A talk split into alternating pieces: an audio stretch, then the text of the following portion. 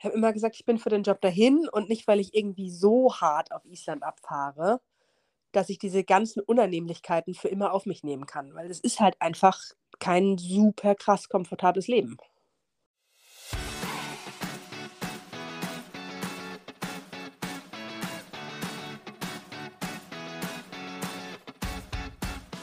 Hallo und herzlich willkommen bei Fiesland. Ich bin Lara, lebe mit meinem isländischen Mann in einem kleinen Dorf in Island und rede hier nicht nur über die schönen Seiten Islands, sondern auch darüber, was hier so richtig fies sein kann. Wenn du Island lieber durch die rosarote Brille siehst, dann ist dieser Podcast nicht der richtige für dich, denn hier gibt es ab und zu eine kleine Realitätsklatsche und meine durchaus subjektive Meinung. So, Freunde, heute spreche ich mit Tekla. Tekla hat in Island gelebt und lebt aber mittlerweile wieder in Deutschland. Sie ist also sozusagen eine Rückwanderin. War Fiesland zu fies? Das werden wir in unserem heutigen Gespräch ergründen. Tekla, herzlich willkommen in meinem Podcast. Hallo. Schön, dass du da bist. Ja, ich freue mich. Du bist ja gerade im Urlaub und unterbrichst den quasi für dieses Interview. Ich fühle mich geehrt. Du immer gerne. Ich bin ja schon entspannt. Das ist doch alles wunderbar. Fantastisch. Dekla, bevor wir so richtig in das Gespräch einsteigen, gibt es eine Frage, die ich äh, allen Gästen zu Beginn stelle. Und du musst das erste sagen, was dir einfällt. Okay. Was verbindest du mit Island? Wind. So viel Wind. Kann ich nachvollziehen. Ja, ganz schlimm. Das ist, das ist also ich habe irgendwie nach meiner Rückkehr, ich glaube Monate, es war echt der erste deutsche Sommer und es war warm und es war alles vernünftig. Ich bin nicht ohne eine Jacke aus dem Haus, ne? Oder ohne einen Wollpulli, weil für mich war das irgendwie auch bei 36 Grad, könnte ja der nächste Windstoß kommen. Und dann könnte ich ja erfrieren. Ja, also das saß so krass tief. Das war also ein bisschen gestört schon fast. Es ist wirklich verrückt, ja, wenn ich nach Deutschland komme und da ist so wenig Wind, ja. dann fällt mir das immer erst wieder auf, wie krass es hier eigentlich ist. Ich finde, es macht wahnsinnig müde, wenn man immer im Wind steht. Also das ist so, es ist anstrengend hat, körperlich. Ja, ja, es ist so anstrengend. Man muss irgendwie viel mehr Butter essen, so gefühlt, was die Isländer ja nun auch können. Aber also es ist irgendwie, es ist, man ist so ermüdet davon, dass man immer der Körper sich gegen diesen Wind wehren muss. Das ist vollkommen irre. Ich glaube, ich würde auch generell mehr Salat essen, wenn ich in wärmeren Gefilden leben würde. Ja, hast du ja so eine gute Ausrede, ist doch in Ordnung. Tekla, ähm, wie bist du denn überhaupt nach Island gekommen damals? Wann war das? Wie war das? Ähm, das war 2012 und das war so ein bisschen ein Schnellschuss. Also ich habe ähm, in Berlin studiert, habe meinen Master da gemacht und habe gesagt, okay, ich mache jetzt nochmal Erasmus und war unsicher, wo es hingehen soll und habe mich in drei völlig verschiedenen Städten beworben, nämlich Kopenhagen, Reykjavik und Istanbul. Hatte aber tatsächlich Lust auf Reykjavik, weil Berlin einfach sehr groß ist und ich mal gerne was Kleineres gehabt hätte nach so ein paar Jahren Berlin. Und ähm, es auf einmal auch bezahlbar war. Also ich hatte schon immer irgendwie Interesse an Island und ja, ich bin auch als Kind Island-Pferde geritten. Also ich war schon irgendwie ein bisschen Pferdemädchen. No shame. war aber da, aber ähm, genau. Und wollte aber immer hin. Und es war einfach immer unbezahlbar. Ne? Und auf einmal 2012, das war so vier Jahre nach dem Crash, ging's. Und dann habe ich gesagt, na okay, vielleicht klappt das ja und bin dann tatsächlich auch in Reykjavik genommen worden und in Kopenhagen nicht. Ja, genau. Und dann bin ich komplett ahnungslos zu, in meine Erasmus-Zeit gestartet. Also ich glaube, ich hatte keine Outdoor-Klamotten dabei und keine Turnschuhe. Also es war wirklich wild, wie ich da aufgekreuzt bin. Aber hey, ich bin immerhin zweieinhalb Jahre geblieben am Ende. In welcher, an welcher Uni warst du? Ich war an der äh, HUI, also Hausschule Islands in Reykjavik. Okay. Wie hat dir das da gefallen? Ich war ja an der anderen Uni und mhm. ähm, also Reykjavik University und viele sagen, dass man da einen krassen Unterschied merkt. Also äh, für die, die das nicht wissen, Reykjavik University ist eine Privatuni und Hausschule Islands ist keine Privatuni. Ähm, wie hast du das empfunden? Naja, also ich fand die HI grundsätzlich gut und ich habe ja auch, mein Erasmus ist ja auch, man studiert sich da ja nicht tot, ne? Das muss man einfach auch sagen. Mhm. Ähm, ich weiß, dass in der HR, glaube ich, einfach andere Ziele, also auf der, auf der privaten, andere Ziele gesetzt werden, gerade für BWL oder solche Fächer. Und ich habe halt Geschichte studiert. Ich glaube, das wäre jetzt auf einer Privatuni einfach irgendwie ich weiß gar nicht, ob die das überhaupt angeboten hätten, muss ich ehrlich nee. sagen. Nee, das Nee. stimmt. Das wird da nicht angeboten. So, also deswegen gab es ja gar keine andere Option für mich. Aber klar, ich hatte Freunde, die da waren und es war einfach natürlich viel businessorientierter. Und da ich eh nicht in diese Richtung gegangen bin, wäre das keine Option für mich gewesen. Und dann fandst du dein Erasmus, deine Erasmus-Zeit so toll, dass du gesagt hast, ich muss nochmal wiederkommen.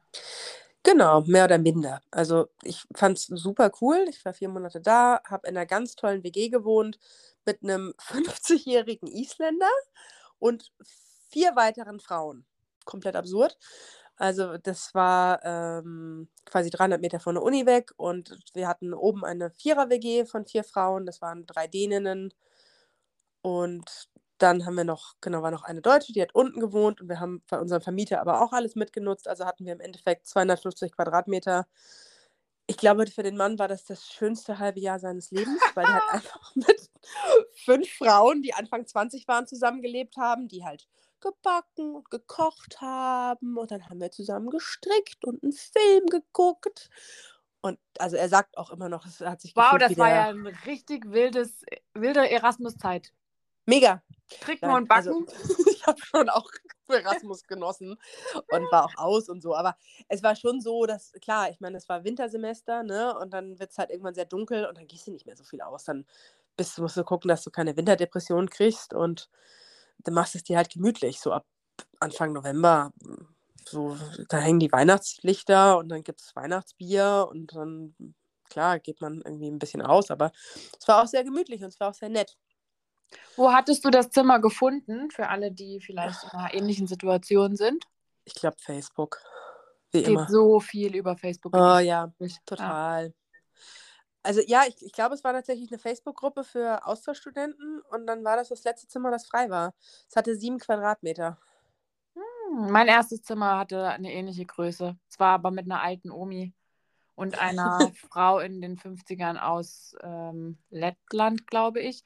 Und wir hatten keine gemeinsame Sprache, die wir gesprochen haben. Bei uns war es also nicht so gemütlich wie bei dir. Nee, das klingt nicht so gemütlich. Nee, bei uns war es wirklich ganz toll. Ähm, also mit der einen Dänin bin ich bis heute super, super eng befreundet. Ich meine, das ist jetzt elf Jahre her. Ich war diesen Sommer auf ihrer Hochzeit und saß bei ihr am Brauttisch. Also das hat wirklich echt gehalten, diese Freundschaft. Was echt cool ist. Genau, und ich bin dann irgendwie zurück, zwar auch mit so einer gewissen Winterdepression, ähm, aber habe irgendwie immer gesagt, ich will eigentlich nicht und ich bin eigentlich auch noch nicht fertig mit dem Land und habe auch wahnsinnig viel irgendwie über diese, diese Ruhe irgendwie, also da, da, die hat mir ganz viel gegeben. Ich meine, es ist ja nichts los im Winter in Island, nicht groß und das habe ich irgendwie auch sehr genossen nach vielen unsteten Jahren und viel Umziehen. Ja, und dann bin ich den Sommer 2013, habe ich natürlich auf einer Farm gearbeitet, um das Klischee nochmal zu bestätigen. Wo hast du den Job gefunden? Ähm, ich war da mal als Touristin, zwei, dreimal. Das war an der Südküste. Also, ähm, Skalakot, das könntet ihr sogar was sagen. Ja, ja. Ja, genau. Ähm, und war da zwei, dreimal als Touristin und haben die mich angesprochen, ob ich denen bei der Vermarktung des Hofs helfen will. Und habe denen dann geholfen, sich selbstständig zu machen in Deutschland und habe so mit Pferd und Reiter und Pegasus und so ein bisschen für die verhandelt. Also es war quasi am Anfang so ein bisschen ein Büroaushilfsjob und habe mit denen die Konditionen besprochen und sowas. Da sind die Isländer, die kennen ja nichts, ne? Sprechen dann eine Studentin an, sagen, ruf mal, mach mal eine Excel-Tabelle und telefonier mal den deutschen Markt durch. Mhm. Eigentlich ein bisschen irre im Nachhinein. Genau, und dann bin ich den Sommer nochmal da gewesen, einen Monat, den Sommer 2013, ähm, und habe mich nochmal wahnsinnig wohl gefühlt. Fand, also es war wirklich wie nochmal Teenager sein und mit ganz vielen Mädels irgendwie in einer kleinen Hütte wohnen und viel reiten und viel gackern. Und es war, also ich weiß noch, dass mein damaliger Freund, wir haben wirklich über Jahre jeden Tag telefoniert und ich habe eine Woche mich nicht gemeldet, weil ich es vergessen habe. Und der hat es, mich irgendwann dann hat er mich mal angerufen, meinte so, na, hast du eine gute Zeit? Ich so, ja, ja, wieso? Und er so, du hast dich eine Woche nicht gemeldet. Das ist nicht schlimm, aber das ist noch nie passiert in den letzten vier Jahren. Und das war dann schon so, dass ich dachte, ah ja, mir scheint es mir scheint's wohl echt gut zu gehen. Lustig. Ich war ja auch, Sommer 2013 war mein erstes Mal in Island und ich Ja. hatte Kontrastprogramm. Nee, für mich war das toll. Es war jetzt nicht der schönste Sommer auf dem Planeten, aber es war irgendwie, hat es mir wahnsinnig gut gefallen und ja, ja, und dann irgendwie, genau, war ich dann beim Urlaub da und hier und da und ich hatte immer noch ich wurde dann echt mal so ein bisschen, man kriegt dann ja auch so ein Spleen, also hat man immer das Gefühl, da wird es mir irgendwie besser gehen und ich habe dann meinen Abschluss gemacht im ja, irgendwie im Herbst, Winter 2013 und wusste so gar nicht, wohin mit mir. Ich meine, das war ein Gesch Abschluss in Geschichte und ich habe immer irgendwie andere Jobs gehabt als als Historikerin und habe irgendwie viel in, in der Pressearbeit oder im Journalismus gearbeitet und wusste einfach überhaupt nicht, was ich will. Hatte nur komische Angebote in Berlin und hing total durch. Und das ging echt ein halbes Jahr. Und ich hatte immer das Gefühl, so irgendwie richtig, das letzte Mal glücklich war ich irgendwie in Island. Was natürlich auch damit zu tun hat, dass ich da halt quasi ohne Verantwortung saß. Ne? Ich habe meine Masterarbeit unterbrochen, bin dahin, habe irgendwie eine Woche, einen Monat lang Ponyhof gespielt, habe diese Verantwortung auch genossen, selber Touren zu machen, fand das auch cool.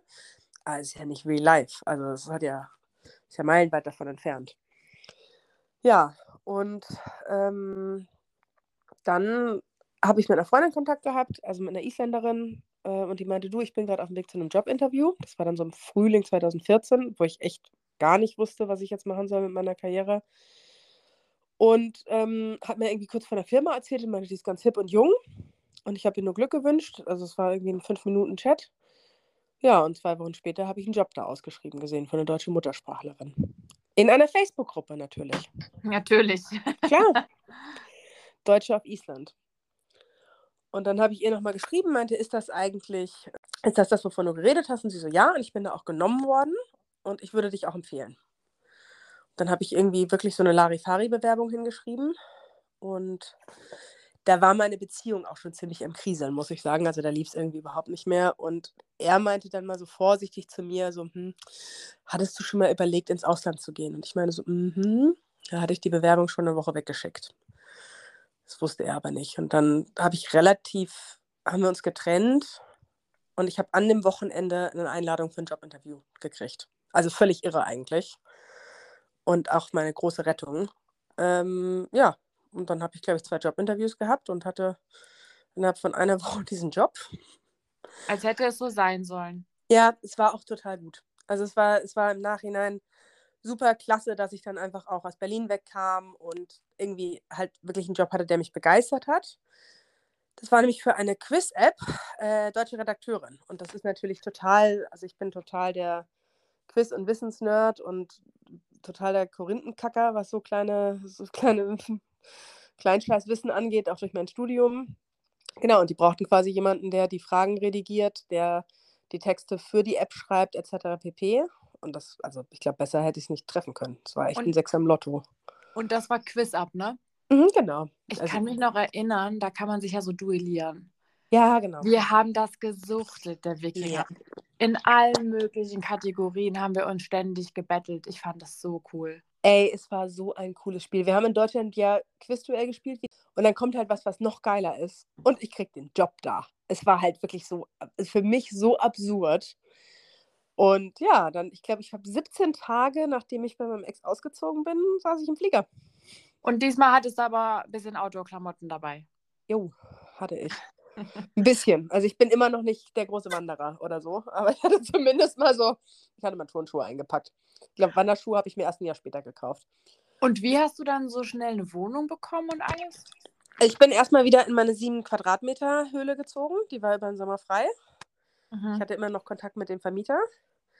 Und ich war auch absolut pleite. Also ich habe, die haben mir den Flug bezahlt und ich habe irgendwie mit Hängen und Würgen das Extragepäck bezahlt gekriegt und war sehr, sehr froh, dass ich auf sieben Quadratmetern leben konnte. Und habe ähm, eine gute Freundin, äh, die Isländerin ist und die derzeit in Berlin war. Also die hat ihren Master in Berlin gemacht und die hatte, hat eine Wohnung in Reykjavik gehabt und hat mir quasi ihr Zimmer vermietet dann. Aber nee, also ich hatte eigentlich nie vor, wirklich wegzugehen oder auszuwandern. Und ich habe dann auch, ja, also der erste Winter, ich meine, du weißt, wie so ein Winter ist, den du durchgehend da bist, das war auch schon happig. Das letzte Mal war ich ja Weihnachten nach Hause geflogen und das war's. Diesmal war ich zwar über die Weihnachtsferien zu Hause, aber dann fliegst du halt Anfang Januar wieder hin. Ja, und, und dann hört das nicht auf. Dann dauert es noch bis Ende Mai. Gefühlt, ja. Also ja, bis Mitte Mai hat es geschneit. Definitiv, ja. ja. Ja. Das wird dann nach Weihnachten wird der Winter noch mal so lang. Das ist so brutal. Also ich lebe jetzt in Norddeutschland und ich weiß, was harte Winter sind. Du sagst, du hast so halbherzig Isländisch gelernt. Ja. Ich frage mich gerade, du bist mit dem Gedanken hergekommen, nicht für immer zu bleiben. Genau. Also ich und... wollte nicht für immer bleiben.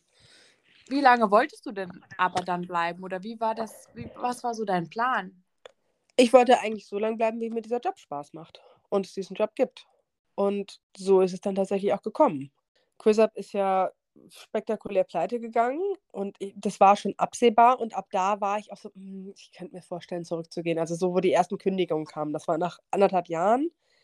Da war ich dann eine Weile ähm, in Europa, also nicht, in, nicht nur in Deutschland und habe von da gearbeitet, remote und da war ich schon so, oh, pff, also ich habe in Sardinien überwintert und dann zurück nach Island zu fliegen Anfang Februar, da denkst du dir schon so, ey, was, was machst du?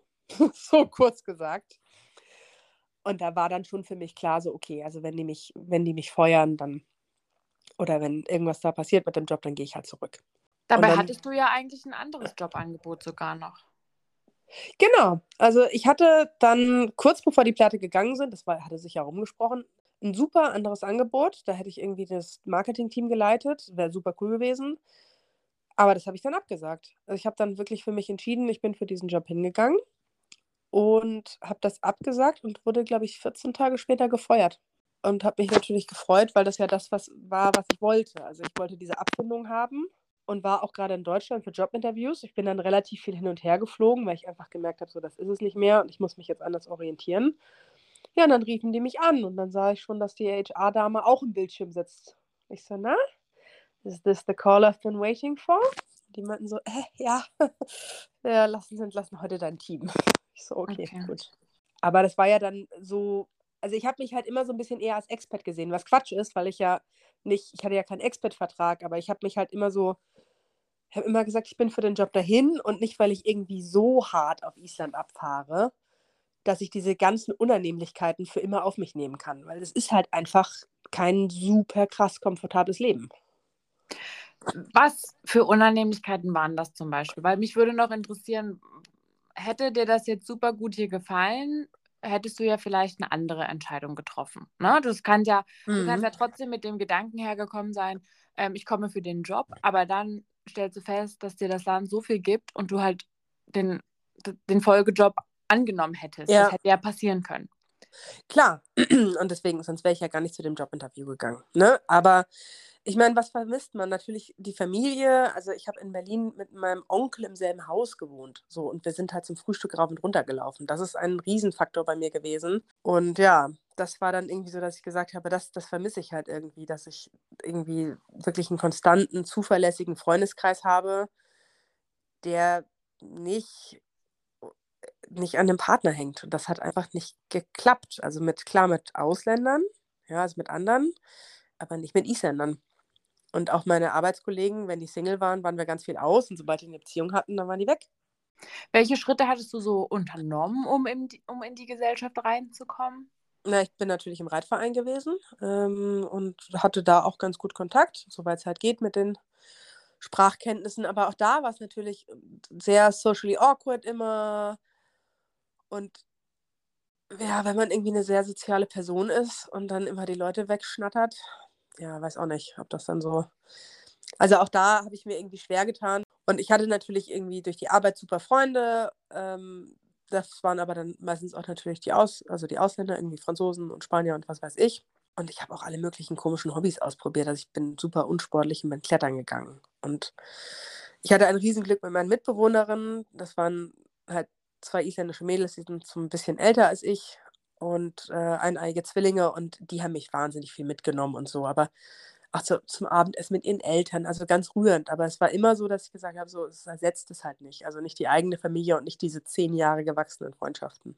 Und ja, und vor allem auch die gewachsenen Freundschaften unter den Isländern. Ich meine, die ja. sind ja auch nicht, die brauchen ja nicht unbedingt neue Freunde. Die kennen sich alle genau, wirklich schon total. sehr lange. Naja, die waren halt, also meine Arbeitskollegen waren halt zusammen im Kindergarten. Also ja, klar, gehst du mal irgendwie mit jemandem Bier trinken oder so, aber eigentlich, hm, du bist eine Zeit lang die Neue und dann halt nicht mehr so und dann ist das alles nicht mehr so wichtig. Was ja auch fein ist und ich hatte ja auch, wie gesagt, irgendwie genug Kontakte, aber es, es war immer so, dass ich gesagt habe, so, oh, ja, aber irgendwie so jede, jedes Jahr zum Friendsgiving eingeladen werden, so da, da komme ich wohl nicht hin. So, das klingt so doof, aber irgendwie, oder dann gab es in ganz Island mal einen Winter keine Zeitschaltuhren. Nirgendwo. Ich brauchte aber eine. Dann musst du dann deine Cousine anrufen, dass sie dir eine schickt. Ja, und dann sagen die Leute, kannst du auch auf Amazon bestellen, aber es kostet dann dreimal so viel. Ja, machst du dann ja auch nicht. Nee. Ja, und das, also Und man will sich auch nicht jeden, jeden Schmarrn schicken lassen. Manchmal äh, sch- schreiben Follower mir ja auch so, warum lässt du dir dies oder jenes nicht schicken? Es ist ja auch nicht so günstig jetzt Mm-mm. von Deutschland nach Island zu schicken. Und ich Mhm. will jetzt auch nicht meine Familie mit jedem Kram beauftragen, mir irgendwie das zu schicken. Na, und ob es ankommt, rechtzeitig ist die andere Frage. Auch meine arme Oma, die war damals schon ein bisschen tatterig. Und die hat immer gefragt, was ich mir schicken soll. Und dann habe ich irgendwann gesagt, ja, dann schick mir doch getrocknete Mango, die kriegt man hier so schlecht. Aber sie war ja, wie gesagt, schon Ende 80 und so ein bisschen neben der Spur und dann hat sie mir eine Mango geschickt. Ich habe sie bekommen, aber du weißt nicht, wie lange es gedauert hat und wie die aussah. Oh. Das war so schlimm. Also es war super rührend, aber es kam halt so ein Schimmelfleck an, der den ganzen Flur voll gestunken hat. Sie konnte immerhin am Ende selber drüber lachen, aber ich war so cool. Also ich sehe, du hast tatsächlich einiges probiert und ich glaube, äh, ja, es ist wirklich, man hat einen anderen Zugang zu Isländern, wenn man einen isländischen Partner hat, das stimmt. Ist so. Ich muss jetzt von mir aber sagen, dass ich wiederum das Gefühl habe, ich bin weder in dem Kreis so richtig akzeptiert, noch in einem anderen. Also, weißt du, ich gehöre nicht zu den Isländern, nur weil Ja. ich einen isländischen Partner habe. Ich gehöre aber jetzt hier im Dorf zum Beispiel auch nicht so richtig zu der Ausländergruppe, weil ich einen isländischen Partner habe. Genau, das ist auch so ein Thema. Aber du hast zum Beispiel eine Schwiegerfamilie. Ja, So, und das gute, ist, Gott sei Dank. ja, und das macht schon einen riesen Unterschied. Ja. Das ist so. Und ich habe ja auch, also, ich, ganz ehrlich, ich habe ja auch äh, einige gedatet und war auch mit einem Isländer zusammen. Also, das, das also, klar, das macht einen Unterschied. Dann wirst du halt auf einmal mitgenommen und lernst die Freunde kennen und so. Aber auch das, ja, ich weiß auch nicht. Irgendwie hat es das nicht gerettet. Und dann wird man ja auch so abhängig davon. Sagt man, an dem hängt jetzt mein Freundeskreis. Das kann es ja auch nicht sein. Wo hast du die Isländer äh, kennengelernt, die du dann gedatet hast? Es Hm, gibt bestimmt einige. Tinder? Tinder, ja. Hm. Tinder, ja, Tinder, aber auch ähm, Arbeitskollegen habe ich gedatet. Ähm, das war richtig intelligent. Äh, den Nachbarn, also ich habe richtig tief in die Witzkiste gegriffen. Und Ja. das hat nicht so gepasst bei den Isländern. Also ja, weiß ich nicht. Es hat einfach, nee, es hat nicht gepasst. Mit dem einen hat es ja dann über ein Jahr on off gepasst, aber es war halt einfach nicht so wahnsinnig mühsam. Und ich, ja, da, da, aber da, da knallen halt auch Welten aufeinander. Ich bin super direkt. Ich sage sofort, was ich will. Wie hast du Isländer denn sonst so wahrgenommen? Also besoffen, sehr offen. Besoffen, sehr offen. Ja, natürlich wahnsinnig awkward, ne? Das ist einfach so. Das habe ich zu Erasmus-Zeiten irgendwie, ich weiß nicht, ob ich dazu doof war oder irgendwie, ja, da war ich sehr engagiert in der Literaturszene und habe da was gemacht und so. Da hab ich, dadurch habe ich das nicht so gemerkt. Aber später habe ich das gemerkt, dass die irgendwie überhaupt nicht miteinander reden können und nicht streiten können, vor allem. Weil dann hast du ja keinen mehr. Also wenn du dich mit deinem Nachbarn streitest, hast du halt niemanden mehr. Das Das stimmt, geht- die sind extrem Oh. konfliktscheu. Und ich bin es Und überhaupt nicht. Das wird zumindest, wird das dann so gesehen, als würden die sich alle mögen, aber die sagen sich einfach nie ihre Meinung. Manchmal ist es auch ganz gut, weil wir Deutschen uns sehr oft ungefragt unsere Meinung sagen. Ja. Das ist halt auch ziemlich nervig teilweise. Total. Aber die Isländer, die scharwenzeln dann so drumrum und sagen nicht ihre ehrliche Meinung zu gewissen Dingen und lästern dann aber hinterrücks. Also es ist nicht so, dass das nicht ausgewertet wird. Nee, es wird total ausgewertet, aber halt nicht vor dir. Und das, also ich weiß noch, die, ich habe am Anfang irgendwie, klar, ich bin halt super deutsch und habe zum Beispiel versucht, immer meine Wochenenden 14 Tage vorne planen. Haha, völliger Unsinn. Und habe dann mal gefragt, so, möchtest du irgendwie zum Mittagessen vorbeikommen oder irgendwas? Und dann kam immer die Antwort, ja, vielleicht. Also ja, Kanski. Und ich habe es nicht gecheckt, dass es ein, ein ganz klares Nein ist. Ich war immer so, warum meldet, die, warum meldet die sich denn nicht mehr? Die hat doch gesagt, die kommt vielleicht zum Mittagessen. Das ist, bei den Isländern ist das ein, du glaubst doch nicht allen Ernstes. Ja, so, aber ich habe das nicht kapiert. Ja, und sonst, ich meine, ich habe, was ich total mag und bis heute mag, ist diese isländische Gemütlichkeit. Ne? Setz dich irgendwo hin, trinkst einen Kaffee, kommt der nächste, trinkst noch einen Kaffee, bleibst da irgendwie vier Stunden sitzen, weil du keine Termine hast. Mag ich total bis heute. Das war immer total schön. Das war auch in dieser WG ganz toll. Ähm, und auch dieses, mich hat dann mal im Stall jemand gefragt, also weißt du, so die Amis, die fragen dich, stimmt es, dass es in Deutschland keine Geschwindigkeitsbegrenzung gibt? Und die Isländerin fragte mich, stimmt es, dass man in Deutschland nicht unvorbereitet zu Besuch kommen kann? Also die glaubte das nicht. Und ich so, ja, also ich fahre nirgendwo hin, ohne vorher anzurufen. Und sie so, wirklich? Man kann nicht einfach zum Kaffee kommen. Ich so, nee, ganz bestimmt Also nicht. kannst du schon, aber es wäre wirklich toll, wenn du das nicht machst. Ja, es ist nicht kulturell gegeben. Überhaupt nicht. Finde ich auch gut von uns. Ja, ich, mich das, ich will auch nicht ständig Leute da haben zum Kaffee. Ich habe ständig hier unangekündigten Besuch. Ah, Da muss man sich wirklich dran gewöhnen. Ja, das ist völlig absurd. Es hat auch was Nettes, ne? Oder dass die Leute auch einfach genauso versacken auf irgendeine Art und Weise. Wir hatten diese, und das fand ich total cool, wir hatten diese mega coole Regelung, wenn jeder von uns einen Übernachtungsgast hatte in der WG, gab es morgens Pfannkuchen. Und dazu gehörten Besuch oder Freunde oder halt auch One-Night-Stands. Und die Küche hatte aber keine Tür und die Küche war an der Haustür. Und wie viele Typen sich da rausschleichen wollten und dann doch irgendwie noch drei Stunden mit uns frühstücken mussten. Aber es war natürlich auch total nett, wenn man da irgendwie saß mit irgendwelchen Onkels von mir, die zu Besuch waren oder irgendwie Freunden von denen, die aus dem Ausland da übernachtet haben. Und das fand ich immer total toll, dieses spontane so, komm, wir setzen uns jetzt hier hin, wir essen Pfannkuchen, wir trinken vier Stunden Kaffee. Das habe ich total genossen. Das, also das hat mir immer voll gefallen. Oder dieses, dass sich morgens jemand anruft, so, hast du Lust auf XY? Und wenn es war, in die Westfjorde fahren. Fehlt dir jetzt in Deutschland etwas aus Island?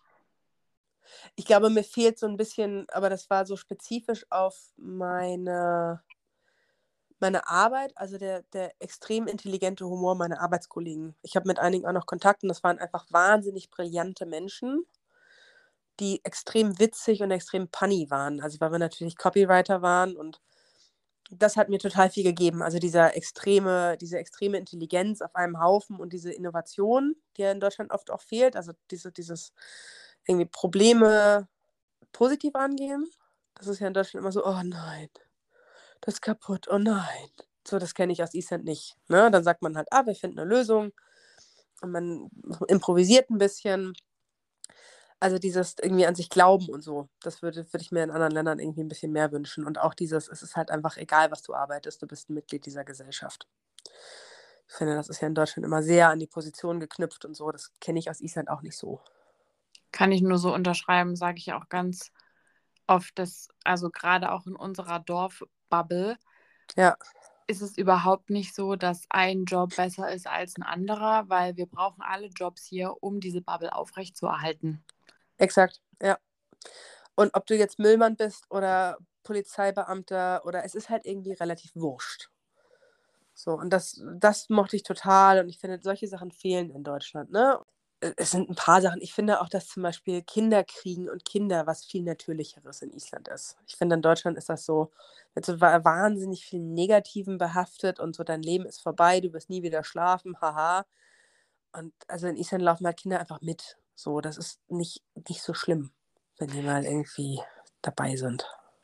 Das stimmt, Kinder sind sehr viel dabei, obwohl ich auch jetzt nicht weiß, in, also dieses Negative, dieses dein Leben ist vorbei und warte mal ab bis, das kommt ja auch viel ähm, bei Social Media, finde ich.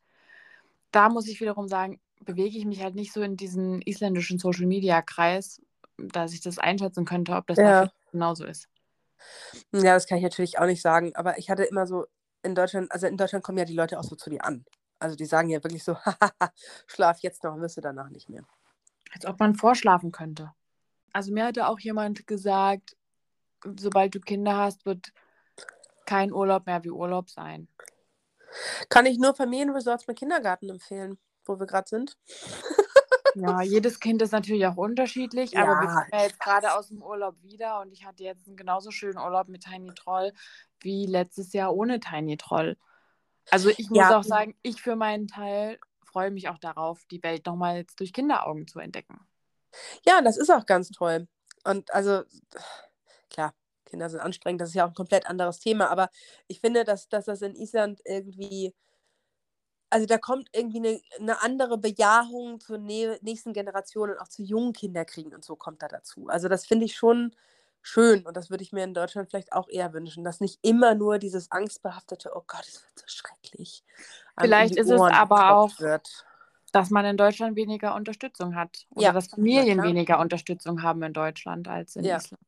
Das ist garantiert so. Also ich meine, in der Regel hast du die Großeltern um die Ecke, die nehmen dein Kind auch mal eine Woche, wenn du irgendwie alleine nach Teneriffa fliegen willst. Also das ist natürlich eine komplett andere Geschichte, das stimmt. Also das finde ich so, also diese Krux mit Kindern, die so auch so als selbstverständlicher Teil der Gesellschaft sind. Also so auf dem Airwave sind die Kinder halt dabei mit Kopfhörern. Das siehst du in Deutschland nicht. Das ist ein Festival. Für Ah ja, das ist ein Musikfestival, genau. Aber so, also das ist da relativ normal, dass die halt zu den Konzerten dabei sind und auf, die, auf den Schultern sitzen und das ist doch total schön und irgendwie, äh, es gab ja mal das Secret Solstice, ich glaube, das gibt es nicht mehr. Auch da waren Kinder dabei, es war auch ein Musikfestival. Das war halt voll okay. Und das würde ich mir irgendwie ein bisschen mehr wünschen, dass das nicht so ein Thema ist. Also klar, so ein paar Sachen vermisst man. Aber im Endeffekt, nee, bin eigentlich ganz froh, dass ich wieder da bin. Es, es war dann einfach auch der richtige Zeitpunkt. Es waren irgendwie zwei super gute Jahre, die dann auch zum richtigen Zeitpunkt geendet haben. Also es, es war ja so, dass ich irgendwie müde davon war und von diesem, ja, vom Wetter und von dieser konstanten Anstrengung irgendwie alles zu erledigen. Ich finde, manchmal ist es ein bisschen mühsam, sich immer weiter anzustrengen, dazuzugehören oder reinzupassen oder anzukommen. Ja, da habe ich dann ja irgendwann einfach, das war dann ja für mich meine persönliche Kapitulation, dass ich gesagt habe, das ist mir jetzt zu blöd. Ich gehe jetzt zurück und bin da, weil klar, diese Anstrengung war enorm und sie hat zu nichts geführt, außer zu Frust bei mir. Und also das war schon so, dass ich gesagt habe, ich, ich habe das Gefühl, ich ersticke hier irgendwie in dieser, in dieser komischen kleinen Bubble. Ich bin super weit weg von zu Hause und es war nicht für mich der erste Auslandsaufenthalt. Ich war viele Jahre meines Lebens im Ausland und trotzdem hatte ich da auf einmal das Gefühl, so, wenn ich hier hängen bleibe, dann hänge ich aber richtig. Ärgerst du dich oder freust? Also am Anfang hattest du ja dieses Island hoch Ja. und dann bist du auf dem Boden der Tatsachen angekommen. Ja, so langsam dann. Also es war kein, es war kein abrupter Fall. Okay. Das war gar nicht. Also es war eher so, dass mich dann angefangen haben, kleine Sachen zu nerven und dann haben mich irgendwie die größeren Sachen genervt und dann hat mich dieser beschissene Winter genervt. Und ja, und dann genau, dieser, dieser Kampf irgendwie um, um Anerkennung, wo ich dann aber wirklich mich, da habe ich dann irgendwann für mich persönlich die Reißleine gezogen. Da habe ich dann einfach gesagt, das ist jetzt, das bringt's nicht. Ja, das war auch, glaube ich, richtig. Was ich fragen will, ist, ärgerst du dich, dass du Island jetzt so wahrnimmst und halt nicht mehr durch diese rosarote Brille wie am Anfang, weil Nee. du zurückgekommen bist? Überhaupt nicht. Und ich fahre auch immer noch gerne hin. Also das ist ja, ich fahre super gerne in Urlaub nach Island. Das ist super. Also das, ich glaube, so bin ich da nie rangegangen. Und das war auch damals mit dem Job. Klar habe ich mich total gefreut, dass dieser Job in Island ist, aber es war auch eine pragmatische Entscheidung. Ich musste irgendwie schnell weg. Ich kannte Island. Die haben mir klipp und klar gesagt, wir haben dich eingestellt, weil du dieses Land kennst und wir glauben, dass du das kannst. Ja, und wie gesagt, ich, wenn ich jetzt irgendwie alle paar Jahre mal hinfahre, bin ich total gerne da, treffe meine Freunde, genieße das fünf Tage. Mein Mann findet es total klasse. Der ist super gerne in Island. Hat mir da meinen Heiratsantrag gemacht. Ja. Wo genau? In der Wohnung, in der wir waren. Also Ich nicht bin- am Diamond Beach. Nein, es war eigentlich, wir waren auf dem Airwaves zusammen, also auf diesem Festival und ich bin kein großer Romantiker und das weiß er und er hatte aber am Tag vorher irgendwie, also wir sind irgendwie Donnerstagabend gelandet und er hatte Karten gewonnen für so eine Junius May-Wand, was seine absolute Lieblingsband ist, äh, Studioaufnahme. Da saßen nur zehn Leute im Studio. Und dann habe ich ihn da irgendwie, wir kamen wirklich an, ich habe ihn in den Bus gesetzt nach Hafnarfjörde, in so einen Vorort. Und dann haben wir uns danach noch bei Freunden getroffen und er war einfach völlig beseelt von dieser ganzen äh, Erfahrung. Und dann hat er am nächsten Tag Croissants geholt und dann hat er gefragt, ob ich Marmelade möchte und ob ich Butter möchte und ob ich ihn vielleicht auch noch heiraten möchte. Das war irgendwie sehr schön. Aber was ist, wenn dein Mann jetzt nach Island ziehen wollen würde nochmal? Das wird nicht passieren, wir haben einen Bauernhof. Okay. Also völlig ausgeschlossen. Also er, wir können uns vorstellen, nochmal für die Elternzeit hinzugehen, nochmal so vier Wochen oder so, aber wir haben viel zu viel Verantwortung und viel Kram in Deutschland, als dass das nochmal gehen würde. Tilkla, um jetzt das nochmal so zusammenfassend abzuschließen, wenn ich jetzt die Frage so stellen würde, wie, oder pass auf, ich stelle die Frage so, wie ein großer deutscher Fernsehsender die Frage stellen würde, der eine Sendung macht mit Auswanderinnen. Innen, Aha. Ja? Ist die Auswanderung gescheitert? Nee, war ja keine. Ich finde es auch generell schwierig, vom Scheitern einer Auswanderung zu sprechen, weil ich kann auch aus Berlin kommen und nach Köln ziehen und feststellen, dass es mir da nicht gefällt und dann irgendwie zurückziehen.